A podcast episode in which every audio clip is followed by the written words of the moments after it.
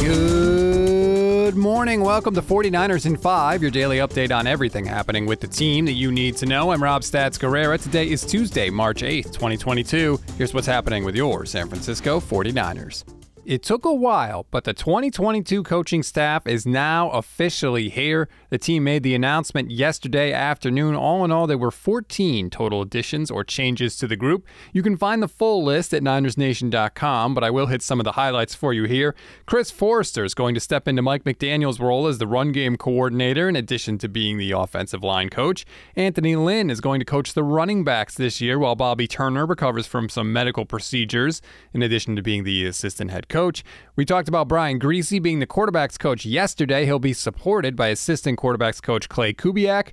And Bobby Slowik will be the passing game coordinator, and Brian Schneider takes over for Richard Hightower as the special teams coordinator. Former Niners defensive back Richard Sherman reached a plea deal with the King County Prosecutor's Office yesterday. Sherman pleaded guilty to first degree negligent driving and second degree criminal trespass and admitted to a criminal infraction for speeding in a roadway construction zone. Sherman agreed to pay $2,500 in court fees and remain under court supervision for up to two years. He's also required to stay out of trouble, aren't we all, and perform several hours of community service. A King County Superior Court judge suspended jail requirements and gave Sherman credit for time served when he initially was arrested. Sherman will become a free agent later this month when the new league year begins. Speaking of Richard Sherman, 49ers linebacker Fred Warner was a guest on his podcast recently and had plenty of good things to say about quarterback Trey Lance. He's got the right mindset. He didn't come in with this cocky arrogance, like, oh, yeah, I'm the third round pick. Yeah, I'm this, I'm that.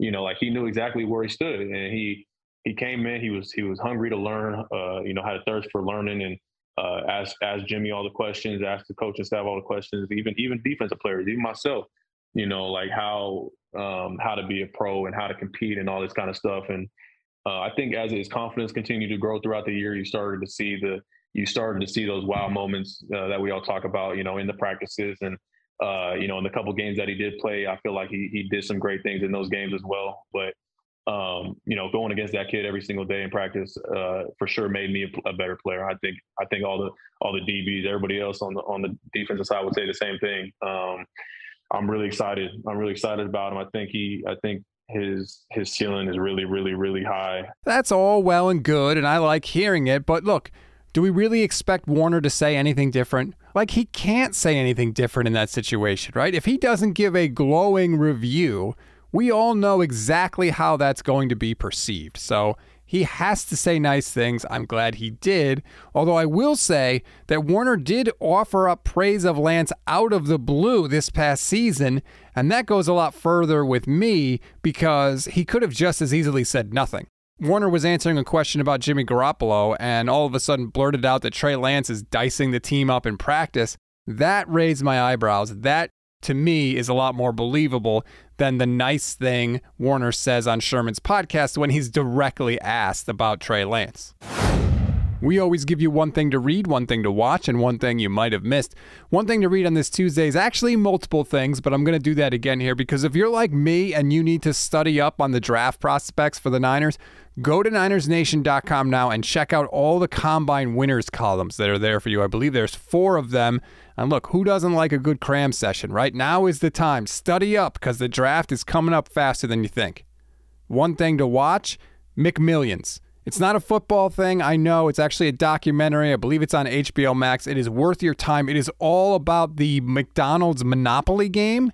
Everybody knows that one, right? And how basically these people scammed McDonald's for millions of dollars in this game. And it's a fascinating story about how they figured it out and how they tracked everything down. You should definitely go and check that out. Look, it's the off season, right? Like it's time to catch up on your non football things that you may have missed when you've been buried in the NFL for the past six months.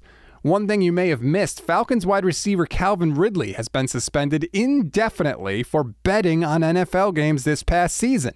Ridley was away from the team dealing with a mental health issue and placed bets from an app on his phone. Apparently, they were multiple game parlay bets, three game, five game, eight game parlay bets.